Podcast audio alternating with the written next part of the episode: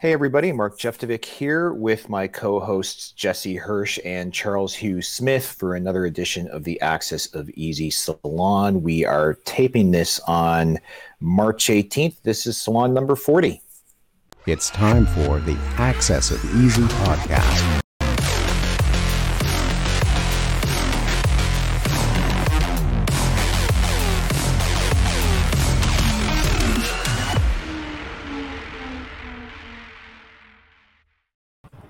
So what should we talk about today?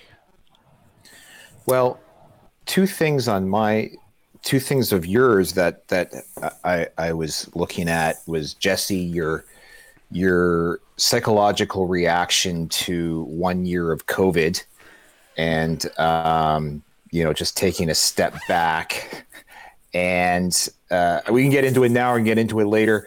And Charles, is your your article yesterday kind of floored me about how, I mean, I, I knew about M two money supply was taking off like a rocket. In fact, I mentioned that in the the Crypto Capitalist Manifesto. But what what took me by surprise, because I haven't really been tracking it, is the collapse in money velocity and what that means. I don't even know what it means. I mean, you talked about it a bit.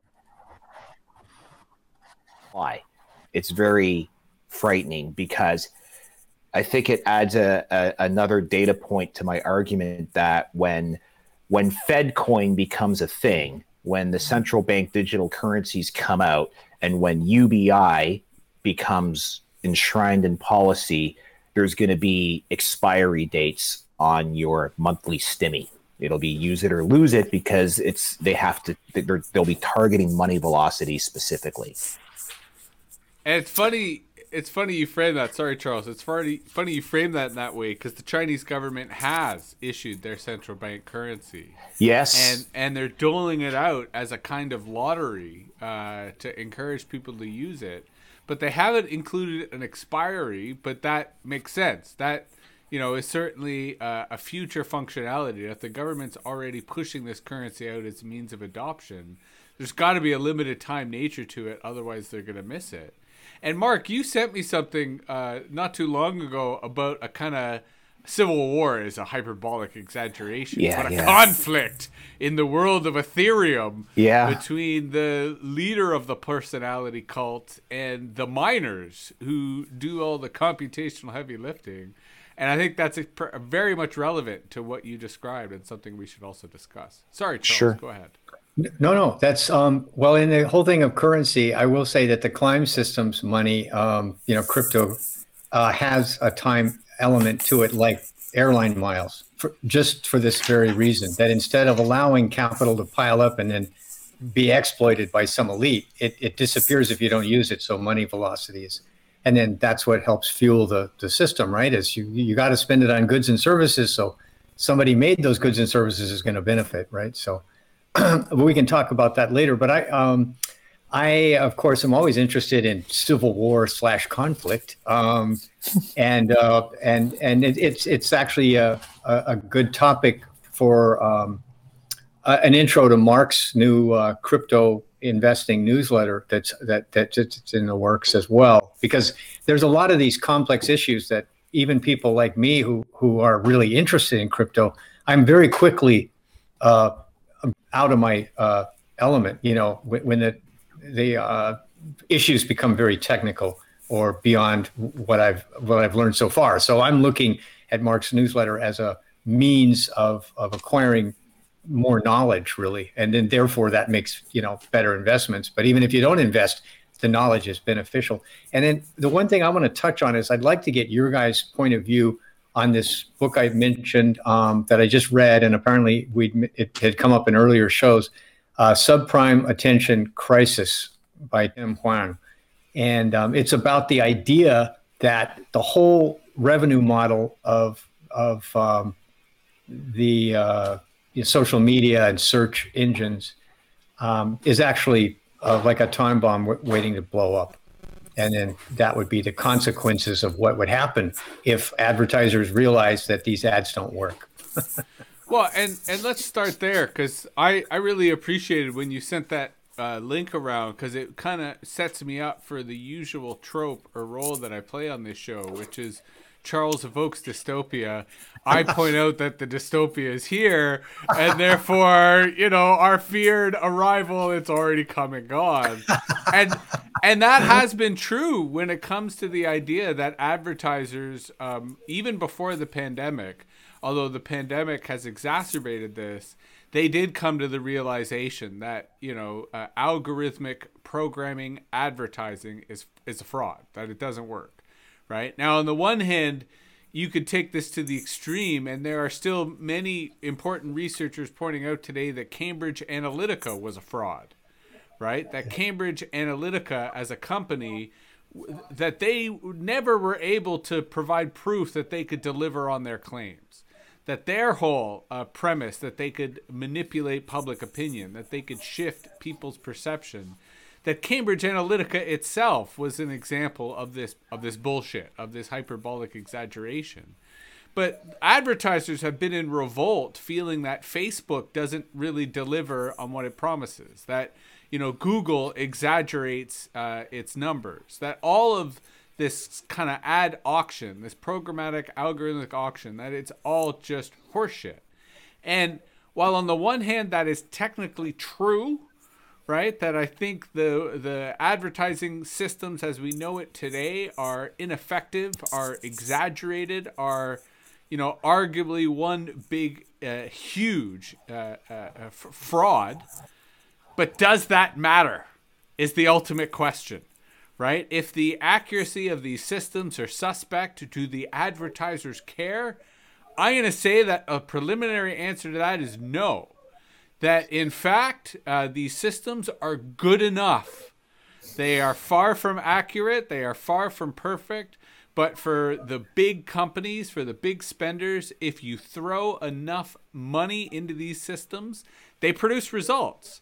These aren't the results the advertisers desire, but they're better than nothing, right? And I've been really getting into the research around this in terms of uh, a work that came out about ten years ago called The Long and the Short of It. And it was about uh, brand marketing versus uh, sales activation. And the idea that short-term marketing had a different effect than long-term marketing. And what was fascinating was, with a lot of research, the more I got into this, the more I realized that no one agreed, that everyone had conflict, and that nobody understands how contemporary advertising works, and nobody cares.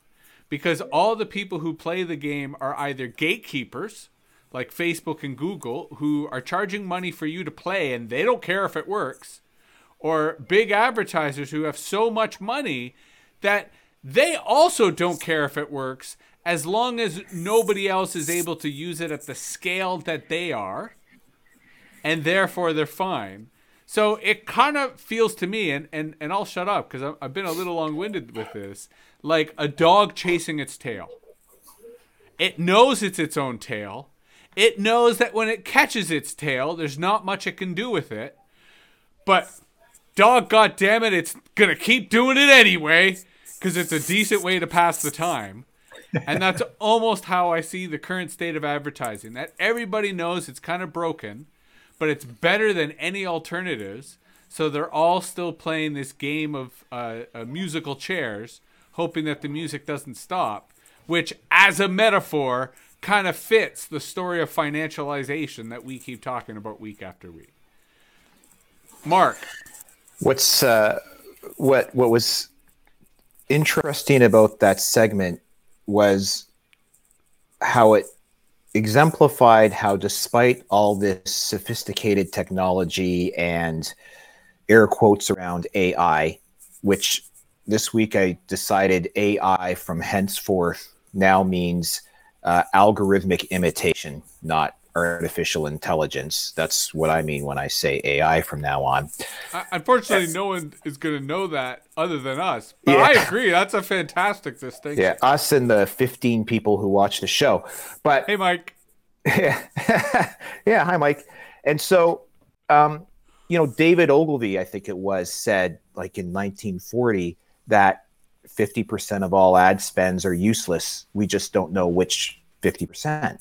So you were kind of stuck doing it. And then with with the technology revolution, it was all supposed to be point to point, data point to data point. You can track everything, you'll measure everything, and you know exactly what's going on. But here we are. The the upshot of, of this book is that we still are spending maybe even more than fifty percent of our ad spend, and we don't know which half is working and which half isn't, because even before a lot of these social media platforms, I remember seeing studies that said the very large percentages of web traffic were all bots to begin with. So I find that interesting. Charles? And, oh, well, sorry, and as ahead. a quick anecdote, I mean, the flip side to this, like, we're talking about it from the advertiser's perspective. And if we assume, well, fuck the advertisers, what about the creators, right? What about the podcasters? What about the viewers? And that's also, to Mark's point, where you're left with the question, is it a bot or not? And I see this on Twitch all the time, in which there are a lot of bots, and creators are so desperate for an audience that just the way the advertiser is wondering, you know, which of my fifty percent of my efforts, what are effective and what are not, creators often have the same questions of the effort that I'm putting in to write my newsletter, of the effort that I'm putting in to do my YouTube channel, of the effort I'm doing on whatever platform someone is on. They are wondering themselves, how many of these people who I'm performing for are bots? And why am I performing for a bot? The answer is advertising. And that is the fundamental corruption of social media, and, and why we're having this discussion here, because it's when money becomes part of the metrics that all of a sudden the metrics become questionable. And the reason that advertisers are questioning the effectiveness is because of ad fraud and click fraud. Right? The way that people will use bots to watch ads and click ads and try to defraud advertisers from the money that they're spending. And so it's a really wild ecosystem that, you know, fundamentally is not the basis by which to build a society, is not the basis by which to build media. And yet advertising on the internet is the default business model. It's the default kind of social relation. And yet in itself is fraudulent, which again is one very weak foundation by which to build a digital society. Sorry, Charles.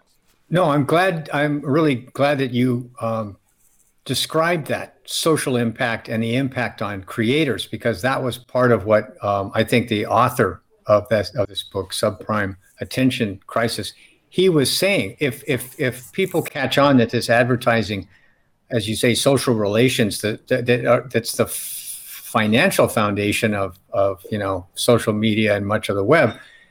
If it doesn't work, what happens if it, if it declines? Well, that's going to impact a lot of creators as well. Oh, good, you got it. Yeah, yeah, it's on my um, desk right there.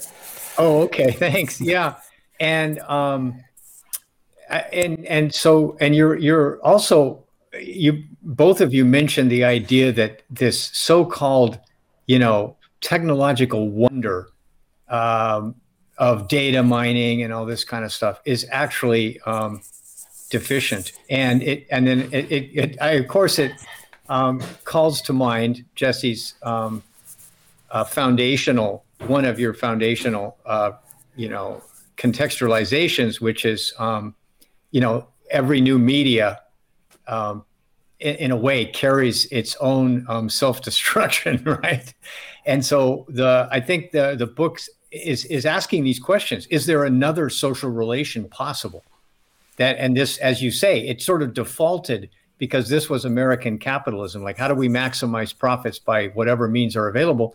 And it's all like, well, hey, you know, we and and, and um, as the author mentioned, um, the founders of Google, where he worked, in their initial nineteen eighty, uh, I think it was nineteen ninety-eight paper on the algorithm that's the foundation of, of Google's search and ranking, um, they, they they questioned what would happen if advertising became the sole foundation of this of this business, you know. And so, if it as it decays uh, from click fraud, as you said, and then also ad blockers, because apparently they lose you, the advertisers lose about a third to ad blocking and about a third to click fraud. So, you know, at best, they have a third of which half works. So they're actually down to a sixth And wow. to, to spend three hundred billion dollars, and I agree with you, Jesse, they, they don't see any option, because what are you going to do? Advertise in um, another dying media? I mean, it's like, well, you know, but. Well, it, and, it, and, and to your point, I think if we were to try to quantify, you know, whether it was a half, whether it was a sixth, I think it would be even less than that. Because, again, if we take the perspective of the advertiser, they're spending their ad buy across so many different platforms. And each of those platforms is then a, a gamble as to whether it's effective or not. So I, I would think that the aggregate of that would be even less than a sixth, right? That it's it's that's the point of the black box society: garbage in, garbage out. And and you're you know unless it's garbage which you seek, which for many people it is, then you're you're really not getting much of a return. And so, interestingly enough, as a bit of a segue, but, you know, uh, maybe not, I, I've been, a lot of people keep asking me about these N F Ts, right? The non-fungible tokens. Yeah. And I did do a MetaViews issue where I tried to do a kind of overview or survey of what's going on. And, and part of the contradictions I pointed out, which I think we did mention here, is like the media reports on this with an automatic conversion. Like all these N F Ts are priced in Ether. And yet the media reports them as if they're priced in U S dollars, when the whole point of this is that these are people fleeing the U S dollar, right? These are people who are fleeing the stock market, and they're using N F Ts as a speculative store of value as an alternative to existing systems. And so comparing them to an existing system doesn't make sense. But then I read this fascinating Twitter thread, which just pointed out the entire value chain of an N F T is not based on the work, the artwork itself. It's based on Ethereum. Because if anything happened to Ethereum, the entire N F T structure would be worthless and irredeemable. Because the whole point of an N F T is that you have a little computer code that per- that proves you own something. But if something happens to the database that controls that computer code so that you can no longer prove that you own something, well, then what you own is absolutely worthless. So these are all these people who think that they are speculating in art, when in fact, they're speculating in some asshole named Vitalik Buterin as a governor, as the basis for all this fucking value. Which, okay, on the one hand, you could take as proof of a bubble, but to me, it's that people have no concept as to who their rulers are, as to who makes decisions, as to what any of this is going on. Because this entire, every time I hear the word N F T, I hear the word Buterin, I hear the word Vitali, I hear cult of personality, because that's what it is. And that's when people who are investing in this structure, that's the system that they're investing in. So, Mark, do you want to explain a little bit about what you sent me in terms of this conflict currently, or at least your uh, understanding of the conflict that is currently happening in the world of Ethereum? Well, I want to explain a lot, actually. So, um, because I, I'm like, we hit on three distinct points. So, I don't want to leave the ad model behind without talking a little bit, and it ties into what we're talking about. So, okay. Brave Browser. As long browser. As you don't forget, you take notes, right? No, I've got it. I have the notes. So I'm going to go Brave Browser, N F Ts, the Ethereum Civil War. Okay, that's the three data points we're going on. Brave Browser is a attempt at a different kind of an advertising ecosystem where end users get paid for viewing ads that they elect to see, and they get paid in a basic attention token. And then content creators can be tipped or compensated for the content they're creating on their website by end users in basic attention token. It's the cryptocurrency uh, carrier tone of the Brave browser ecosystem. I've been watching this. I use the Brave browser, and of course it has ad blockers built in it. But what's interesting about this is we're going to see now what happens when this great idea for an alternative ecosystem collides with financialization, because this week, uh, Grayscale announced that they're introducing a they're introducing four or five new cryptocurrency trusts, including Basic Attention Token will now be a Grayscale trust. It's like an E T F, but it's really a closed-end fund. And so the price of the Basic Attention Token jump has leapt fifty percent in seven days, less than seven days. So because the infrastructure has expanded.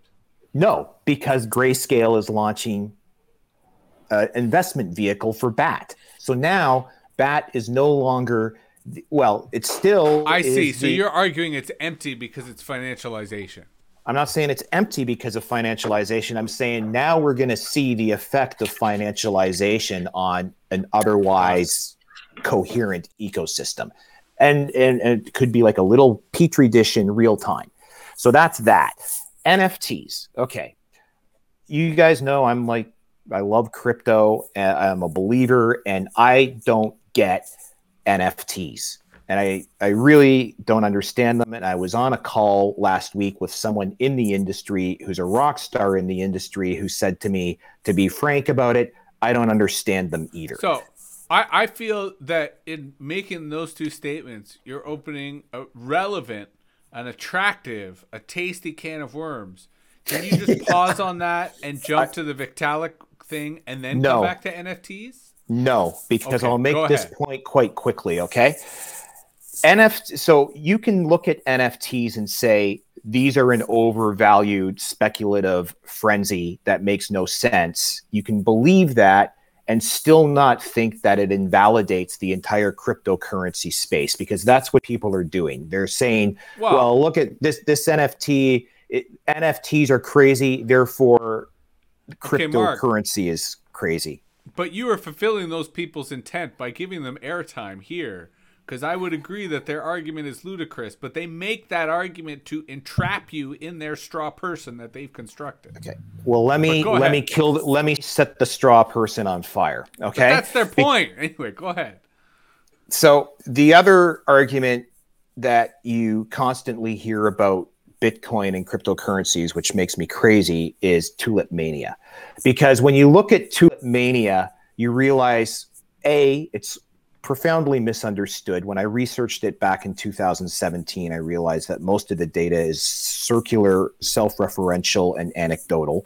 But be that as it may, I realized that tulip mania of the day was more like um, domain names. Remember when domain names would sell for twenty million dollars, sixty million dollars, ten million dollars just for an aftermarket domain name?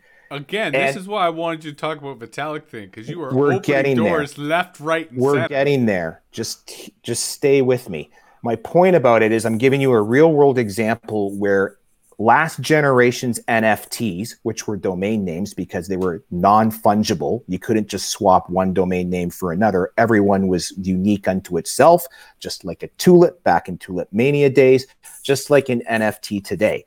They went into a speculative bubble that made no sense, but D N S still powers the internet. It still makes everything tick, and everybody still needs a domain name. That's my entire point about N F Ts, which brings us to Vitalik and the Ethereum Civil War. Thanks for staying with me this long. So that's all about Ethereum announced this over a year ago that they're moving from proof of work to proof of stake, which means there's no longer going to be Ethereum mining. You're not going to have data centers full of mining rigs chugging away, eating up power to mine Ethereum. You're going to stake collateral instead to uh, provide the, the infrastructure rails to the internet. And so now the miners, of course, because this is their incentive structure, is being taken away from them now. So the miners are saying, we shouldn't have to go through with this. We shouldn't have to follow along. And it harkens back to the great Bitcoin Cash, Bitcoin fork of two thousand seventeen, which, as I think it through now, is, is a possibility. I mean, we have Ethereum Classic already, and then the, the main Ethereum. And then now, if the miners decide we're not going along with this, we're going to have to fork off, make Ethereum Classic two or whatever, you know, true Ethereum, um Vitalik's vision Ethereum, whatever. And then, but I, I think the way the wind is blowing in this world, it's going to go with the proof of stake model, and that's going to be the longest blockchain happening. And um so I mean, again, there's so much to respond there that my brain just short circuits. And okay. even the last part, I I because I didn't understand it, I want you to elaborate. But because I don't want to know, I also don't want you to elaborate. Should um, we let Charles talk then? Or but, but but I have to, because I set this up by asking a question about this civil war, I have to respond so that I can reach some comprehension or understanding about this civil war. In that, while I think this is a great example of forking off, right? Where in the past we've argued, I've argued that, you know, forking isn't an accessible thing. Not anybody can go and fork. And yet this is a great example of how forking is politics, right? How miners have a lot of power. And in this case, the lead developer has a lot of power. So one of those two parties, when they threaten to split, when they threaten to fork, that is substantive. And as you noted, there's precedent for this, right? There's not only precedent for this in the Bitcoin community, but this has already happened in the Ethereum community. And the past instance in the Ethereum community, you know, w- was around the DAO, was around the Distributed Autonomous Organization. And basically, you know, a ther- uh, a Vitalik coming in and making a change so that when someone found a flaw in the smart contract, that flaw would be fixed, even though the whole effing point of smart contracts is to reward people for finding a flaw, right? Which is, Mark, your whole point about let the market be what it is. If a company fails, it fails. If a company succeeds, it succeeds. And so this is why these instances really make me concerned about the governance model of a blockchain society, that it either comes down to demagogues or it comes down to industry, which in both cases, I'm not particularly comfortable with them making the decisions as to how the rest of society accumulates value or exercises that value. And and and that's why I find this particular story so fascinating, because it, to me, illustrates the hypocrisy of what a lot of these cryptocurrencies say versus the politics that actually manifests as, as a result of the real power, in this case, that miners have, in contrast to the real power that this lead developers have. I agree roughly with your analogy between domains and N F Ts, but I do, I, I feel the fact that everyone, it's not that they don't understand N F Ts, because I think they are what they are. It's pretty obvious what they are. They're stores of value, just like an artwork is a store of value. And in a time of crisis, rich people want to move their value to places that they think others can't get. And that is part of the story of N F Ts. But I digress. Charles, please, by all means. Can I actually interrupt before we let Charles in? And then I'll, yeah. I'll even bow out for the rest of the episode. No, but no. The, um, the... I, I, you're challenging me now to say things. If I know you can't respond, to say things, to, to see if I can provoke your response. The DAO hack, to put more specific, specificity on it, It was a it was a heist, like millions upon millions of dollars. I don't of agree it was a heist. It was a no. millions and millions of dollar flaw in the Anyhow. contract. So anyway, I just find it interesting that you would argue that, given your position on markets. Well, because the DAO had a stack of ether in it, and yeah. someone drained the ether. Because the contract allowed it. Well, anyhow, can I make my point? So Go my ahead. point is, right. This is the fatal flaw in the network purist idea of the network state, that we're gonna we're gonna take human judgment out of everything, and it's all gonna be uh, governed by smart contracts. And they don't really understand that that's actually a dystopian nightmare. But right? that's my point. If you're yeah, I know saying, we're, we're not disagreeing on but this. But if you're saying that if the only way a company can learn from its practices is by failing in the market, is by having the economic consequences of its strategic failure, then Ethereum has to face the effing consequences from their false philosophical worldview when someone else figures the flaw in the contract that allows them to drain all the money because there's no human there to go, hey, guys, we got a problem. Well, they have to do one of two things. They either have to face that economic consequence, like you said, or they have to rethink their governance model. Right. And that's what right. I told them when I when I went and worked with the Ethereum Name Service group. And they, I said, look, you have to have a governance model. Yeah. And they even, some of the people there said, look, we realize now since the DAO hack, you have to have the big handbrake on the engine. You have yeah. to be able to throw a penalty flag in and say, and then of but course the a... purists say, well, no, now you can have corrupt humans perverting the process. But the point is, we're humans living in a civilization and we're going to have to use judgment. There's no way yeah. around it. Yeah. Like that's just and, and, the way it is. And I think where we are agreeing, so we can turn it over to Charles, is that they are infants when it comes to thinking of their governance models. They're still so, uh, what's the word I'm looking for? Blinded by their transhumanist ideology, so blinded by their belief in robots as decision makers that they think they need a handbrake when instead what they need is a parliament, right? Yeah. What they need is is an actual governance structure. And that's why I think N F Ts are doomed to fail, because the entire philosophical structure that supports these stores of value is corrupt and insane. Well, I'll I just, digress, but I'll Charles, just push, please, I'll just push out, back. Every we'll time let Charles Mark in and say, I gotta this, respond to him. It doesn't characterize all of them, okay? All of I'm which? A big, uh, the whole Ethereum community, I don't believe oh, that they're all transhumanist. There's brilliant people, algo people. one hundred percent. Yeah. And to your anyway, point, Charles, if the Ethereum people came up with governance, genuine governance, they would be one of the leading candidates for the network state to take on China, or for the network state to take yeah. on Facebook. These children point. underestimate their power, and that's why they don't have a governance model. If these little fucks would grow up and end their personality cult and come with a real democratic governance model, they could take over the frickin' world. And I say it that way because history will see whether I'm right or not. Charles, bail us out here. We're going to get canceled here by the... By anyway, who? Go ahead, who Charles. Could cancel us, Mark? The Ethereum people? Yes. Wow, that would prove that they're hypocrites. Okay, go ahead. Please, Charles, Charles go on. Save us. This, is, this isn't a bailout. This is just like... Uh, this is just like a side, you know, a little, you know, country road Thank off you. The highway you guys have been paving. Okay.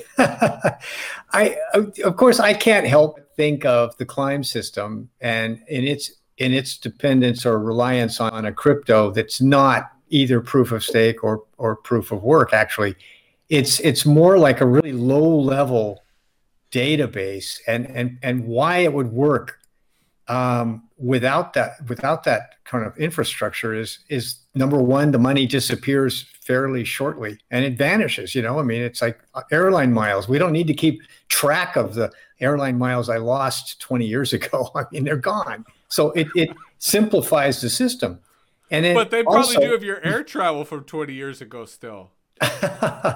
Yeah, they probably have a few bits on my total miles or whatever. But um, the um, my my point is too is that there's a scale issue here, and so. In my uh, sort of conception of the CLIMB system, it's um, the money is created, right? The crypto is created only when the labor has has created some useful value, and that, that's been verified by a human being. And and in the CLIMB system, the verification is is through a semi-random. Now, meaning semi-random means as random as we can make it, knowing that it's not perfectly random. Where other CLIMB members would be recruited to go look at the job site or look at the daycare center or whatever the work that supposedly got done and just say, yeah, it's actually functioning or whatever.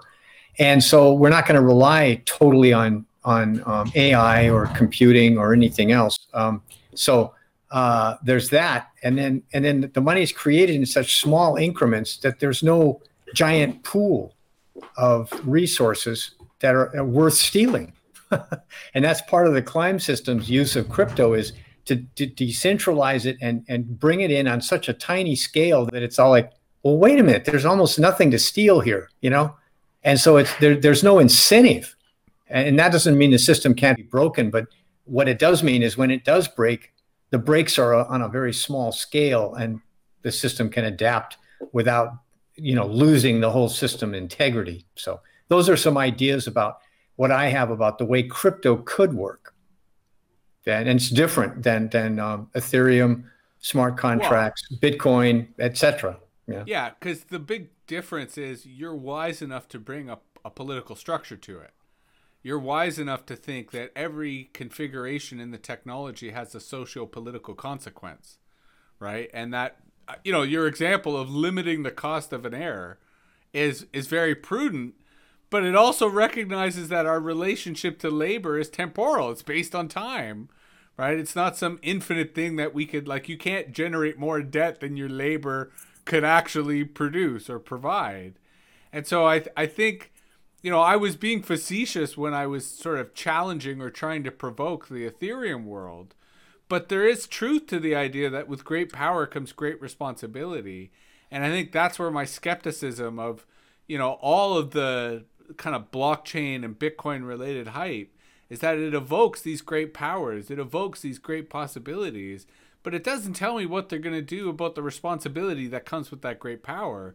Because that's what I hate about Facebook, right? Facebook was this this jerk in a dorm room and at Ivy League school, you know, bragging about his power. He is still that jerk today. And at no point in his journey has he ever thought maybe there should be accountability to this power. You know, maybe there should be responsibilities that come with this power.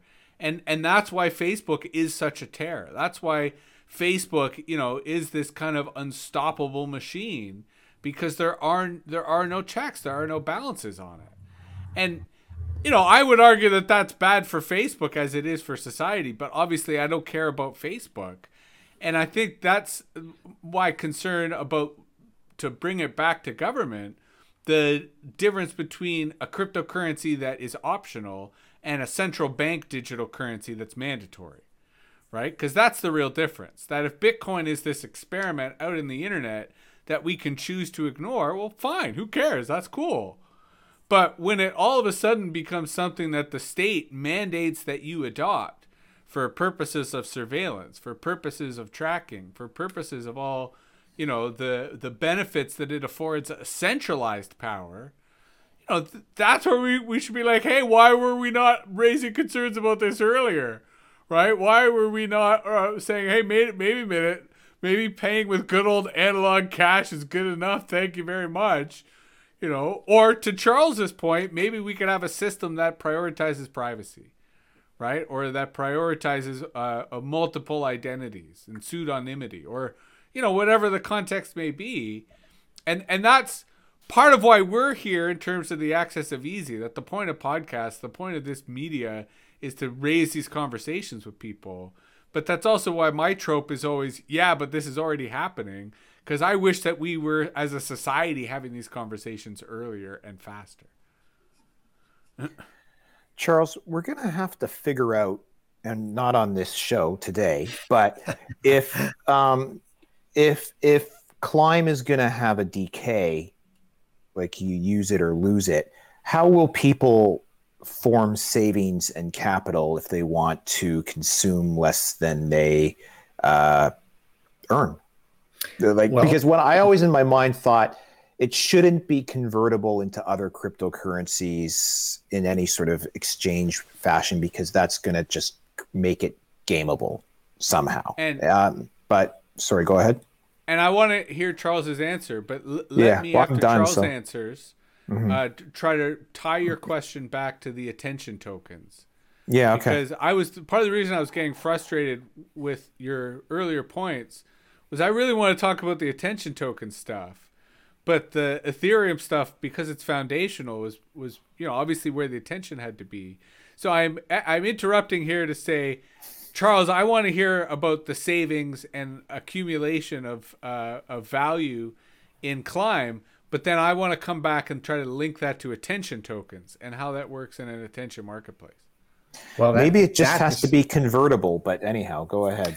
Uh, yeah, no, it, it's interesting to tie it into to the bat. Um, it, my conception, and, and this is, of course, open to change. Like, you know, if if if, if um, you guys come up with a better uh, version of this, then of course I'm going to change my mind. So this is not fixed in stone. But my my um, my original outline was there would be, uh, you know, Largent one and Largent two. There would be a permanent version, but it would be restricted.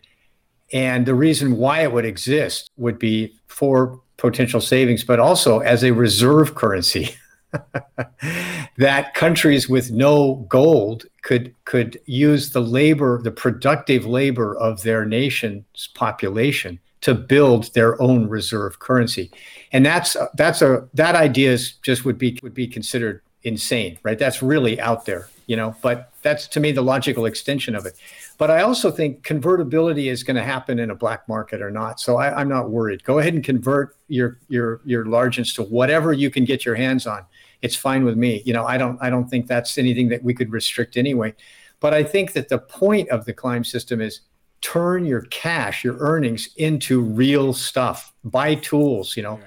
um, add a room to your house. Buy uh, a goat. B- buy a goat, make it a female and a male or whatever. Yeah. yeah. And and so then, um, and so that's the whole point, is to turn your labor capital, the, the earnings that you have, into capital. And that's the, that's kind of the way I would describe it now. Um, and so if it, if you can turn it into Bitcoin or, you know, dollars or, you know, whatever, that's, it, it, you go ahead, and it will be gameable. There will be a so, marketplace for it. And that's okay, as long as it's a, it's a, you know, no one can gain control of the value of, of the CLIMB system. And I think that that is, um, that's different. I think it's very hard to control this and be the dominant player when um, it, it has its own self-enclosed ecosystem. Now, if you want to go outside that ecosystem, you're welcome to, but it does, that, that barrier is not permeable in both directions. In other words, if you want to take your earnings from CLIMB and go buy a Bitcoin or a dollar or whatever, um, that's fine, but it doesn't come back in that way. The only way, the only money in CLIMB is the CLIMB currency itself. And and so you're generating goods and services that can only be traded for CLIMB. Now, so, if you want to take your, your, your, your tool and go earn money payable in, in Ethereum, well, that's fine. You can do that as a side project. We're not, we're not here to control, you know, how you, you know, use your labor and capital. All we're doing is giving you a protected marketplace where your earnings have value, you know, and so I, I, I, I can imagine a few scenarios in which that would be gamed. And I don't want to get into that into detail, other than to say that it's uh, a bold assertion to say that that market would be protected in an era where no market seems to be protected from foreign influence, for lack of a better word. But really what I meant was financialization, right? And the way in which external currencies, external stores of value can be used to to cross such boundaries, to influence perceptions of value inside and outside of markets. And that's the point of globalization from a cultural perspective, that our perception of value is no longer limited to national boundaries, right? The so people in the Soviet Union wanted blue jeans. They wanted rock and roll, right? Because of the way in which culture is able to transcend the traditional protections or boundaries that a, a country puts up around itself. And so instead of critiquing how that could be gamed, I'll do so in the context of attention markets, because I think attention markets are a fascinating way to think of labor and to think of the value of labor. Because to bring it full circle back to, uh, what was the name of Tim Huang's book there, Mark? Subprime Attention Crisis. Yes, that yeah. part of the crisis in the market is attention and the way in which we value that attention. So when we had our conversation about the ad markets, we talked about the advertiser, we talked about the creator. So let's talk a minute about the user, because the user is a terrible phrase to describe a worker, because really that's what all users are, is that they're attention workers. They bring their attention to the marketplace and they're happy to use their attention for eight, ten, fourteen, twenty hours a day, right? Think about the pandemic and think about the young people who aren't in school. Think about the people who are stuck at home. Think about all the people working in the attention mines, spending their attention every day training these algorithms, right? This is part of why TikTok's algorithm is the most effective, because it's attracted so not so much, not just so many miners, but it works those attention miners in the most optimal way by showing them the smallest little clips and gathering the most amount of attention to train their machine learning models. But I see this on every platform, on Twitch, on YouTube, on Twitter, on Facebook, on however people are consuming us right here, right now, on that platform they're on, there is people paying attention. And so as users, they're working in attention, and that attention is commodified. The platform con- sells that attention to advertisers who spend money to try to get that attention. And we just earlier in the show pointed out that whether they get that attention or not, or what the value of that attention is, is arguably fraudulent, which it is. But nonetheless, we are witnessing, uh, we've already witnessed, and we're witnessing their governance, attention markets, and how those attention markets work. What I find fascinating about attention tokens is it's the first means of trying to quantify these attention markets outside of advertising specifically, even though they're still tied to advertising as a sense of value, because those attention tokens are not just worth the amount of attention being put into those markets, they also reflect the amount of advertising demand that's being put into those markets. And if you start thinking about media markets, not as media markets in terms of advertising inventory, because that's from the perspective of the advertiser, but media markets from the perspective of the worker, the attention provider, that is the viewer, the listener, the user, that's when you get a different, that's when you take the CLIMB system, which has a labor-centric approach to value, and you apply it to social media markets as we know it. And that's what I think attention tokens potentially could do. So to Mark's point, I think that's what makes them a fascinating petri dish, because they will give us an opportunity both to see the impact of financialization, but also the impact of user behavior. Right? And whether user behavior, when incentivized by these tokens, whether that encourages people not to use ad blockers, or whether it encourages people to click on ads, or whether it encourages people to engage in even more, like, you know, the the even more engaged activity from an ad. Like, you know, imagine an ad saying, you know, click here, sign this petition, click here, pledge to vote for this issue, click here, mobilize five of your friends to do the same. And the advertiser gets a different price based on whether those people go through those steps. And like there's like we underestimate the the way in which attention markets are transforming society as we know it, and that they are about to reach a level of uh, maturity and, and experimentation and visibility, because they're going from the subconscious to the conscious. And I'm going on and on, so I'll say one last thing, because this is obviously an area that I'm like fully into. Um, I've been witnessing this on Twitch, and and I, I may have mentioned this in the past, so forgive me if I've said this before, but hopefully I will say it differently. What happens when everybody on the platform is a creator, and they're all looking for an audience, right? At some point, they have to stop being a creator and go in somebody's audience. So they are even more primed to an attention market, where they show up in a marketplace and they go, I would like some viewers for my show, please. And the market says, okay, watch these other people's shows for ten minutes. And in exchange for watching these other people's shows for ten minutes, we'll give you a credit that you can spend, and we'll deliver an audience to you for that credit. Whether that audience likes you or not, we don't know. But if they do, they will follow you or subscribe you, and maybe they will come and watch you on their own accord in the future. But because there's no audience here, we will incentivize you to be an audience by paying you in audience credits that you can then redeem so that you yourself can get an audience. And people do this. They're doing this on a growing scale. And it's the exact same idea as an attention token. So finally, the issue is not whether these currencies and values will interchange, but under what terms and with what protections. And that's where I'm skeptical, Charles, that you would be able to limit people coming back in, because there's ways in which they can try to game the system, the same way that attention markets are fundamentally corrupted by people trying to game the system, even if that means they're paying people to watch streams as a way of, it's not a bot watching your stream, but it's not a human who cares either, so what's the difference?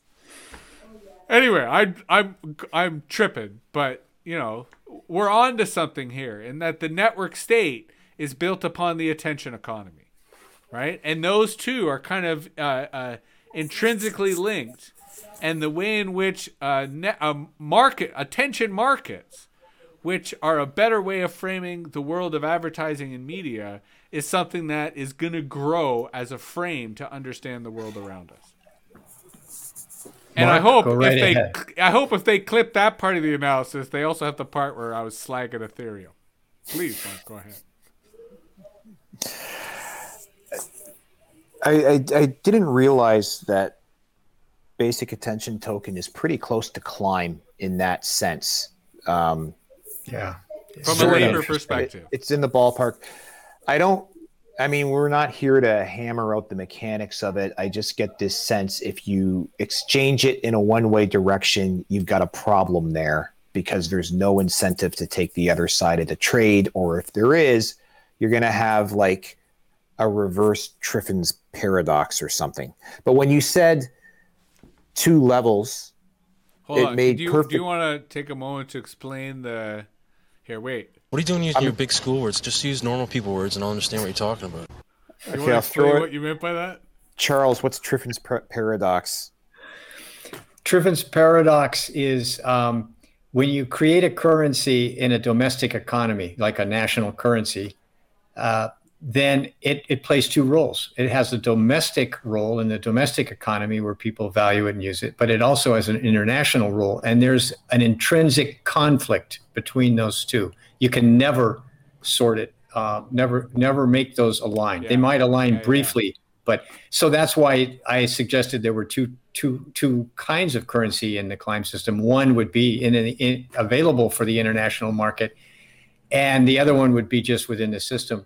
But I, I, my final, I know we're kind of running up on our time limits, but so I'm just, Mark, I'm just going to interject my last comment, yeah, which ahead. was how the CLIMB system would protect itself.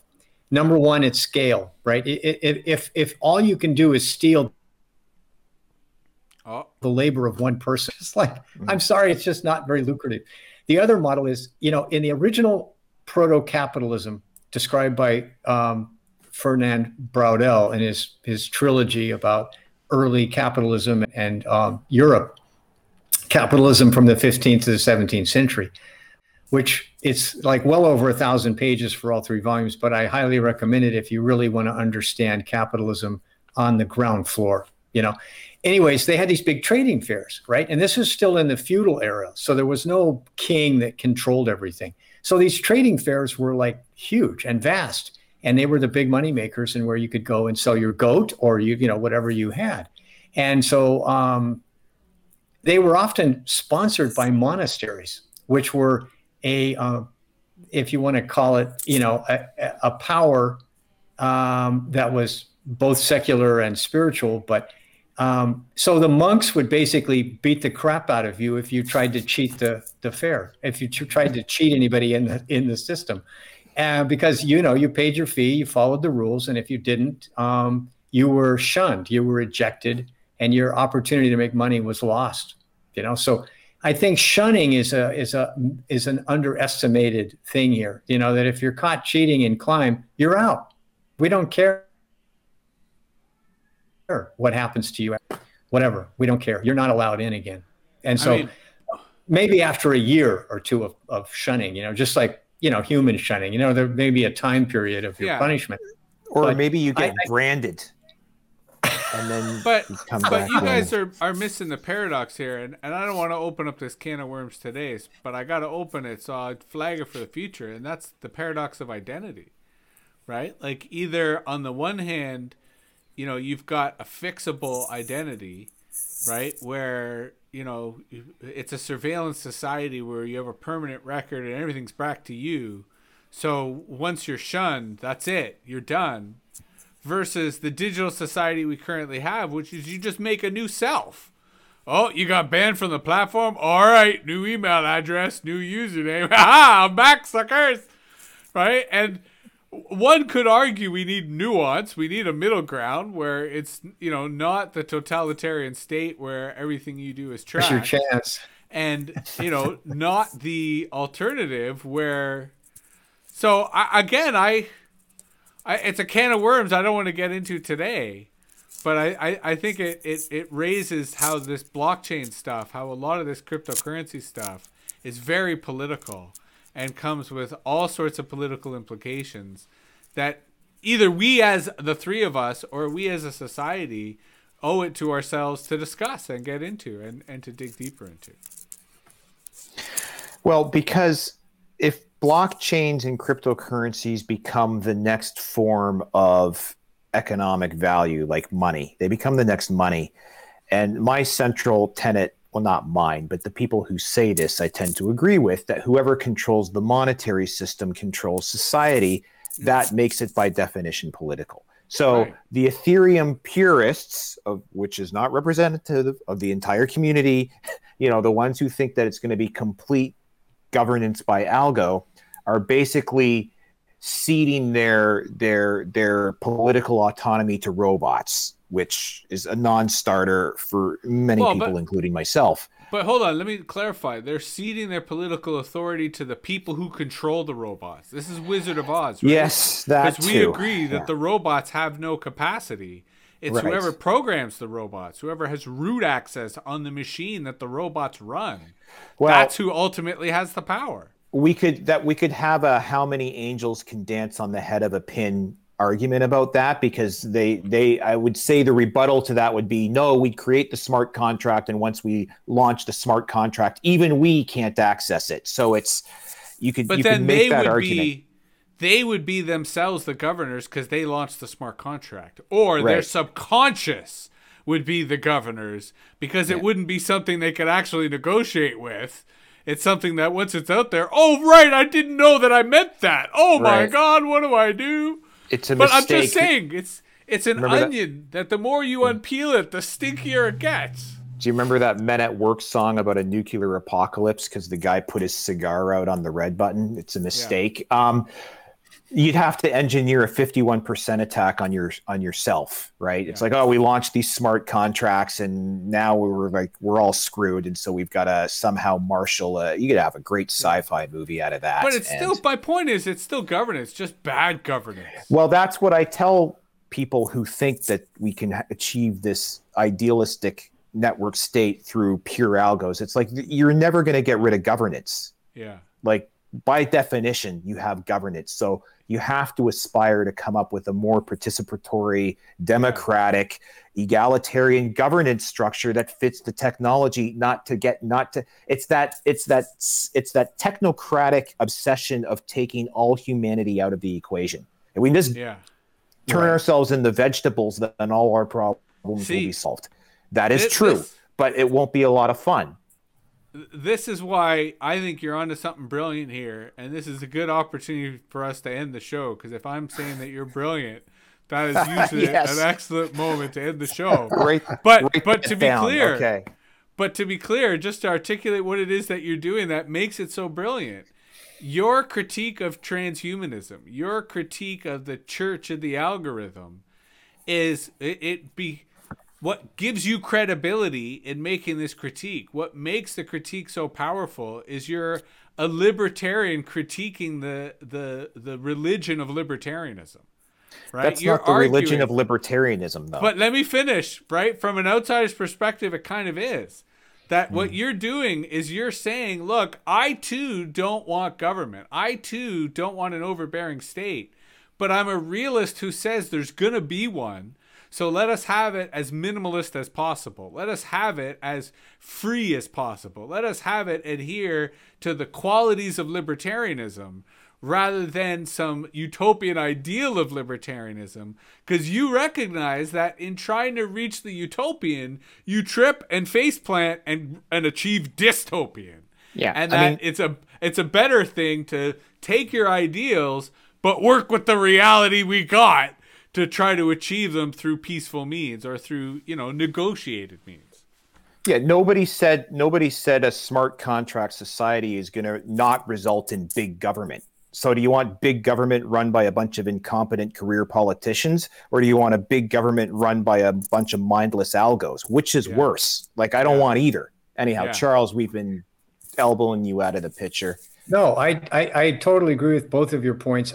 Utopian perfectionism is a disaster in, yeah. in, in progress. And so we, we need to say humans are flawed. Life is, you know, changeable. And we want small scale, adaptive, you know, where the power is pushed down to the lowest possible level. But I, my last comment is I'm a big fan of mad monks and shunning. I mean, we've avoided on this show getting too deep into cancel culture, but I, I kind of feel that when we talk about Mad Monks and shunning, we are getting into cancel culture. So we'll have to discuss it on, on a, a future episode. But I, I will end, because the other thing we didn't really talk about today that I do anticipate that we are going to be compelled to talk about in two weeks, and I hope I'm wrong about this, is the pandemic. Right? In that I think the pandemic is about to take a, a terrible turn in the next fourteen days, you know, so catastrophic that it that I will be able to, in my own guilt, gloat at my prediction here. Again, hoping that I'm wrong, hoping that I'm completely off. But I do think that there's a correlation between the pandemic and utopianism. And, you know, because people are living in a dystopia, so they naturally conjure utopia. So they naturally desire utopia. And I think that that's the danger, that any utopianism is is is bad. It's a dangerous act, that we need to deal with the unpleasantness of the ple- of the present. We need to deal with the challenges of the present, the same way that we need to deal with the opportunities that the technology of the present affords us. And we need to deal with the opportunities that the, uh, you know, the culture, the culture of freedom of the present affords us. And so I, I think for me, that's my kind of, I was thinking about it earlier today, my anti-futurism, that maybe I rebrand myself. Instead of calling myself a futurist, I call myself an anti-futurist, right? As a, a kind of oxy, a professional oxymoron. But I'm not sure too, I'm not sure enough people would appreciate that. So, so no, by, I think that's the way to go. That is yeah. the excellent rebranding. Well, maybe right. only here in the Axis of Easy. It'll be my alter ego that I, I get to explore with the two of you. Anyway, it's been fun. Yeah. Thanks for joining us, everyone. Like us on Stitcher, YouTube, Spotify, anywhere else you find your favorite podcasts. Visit us at axis of easy dot com, and we'll see you in a couple of weeks.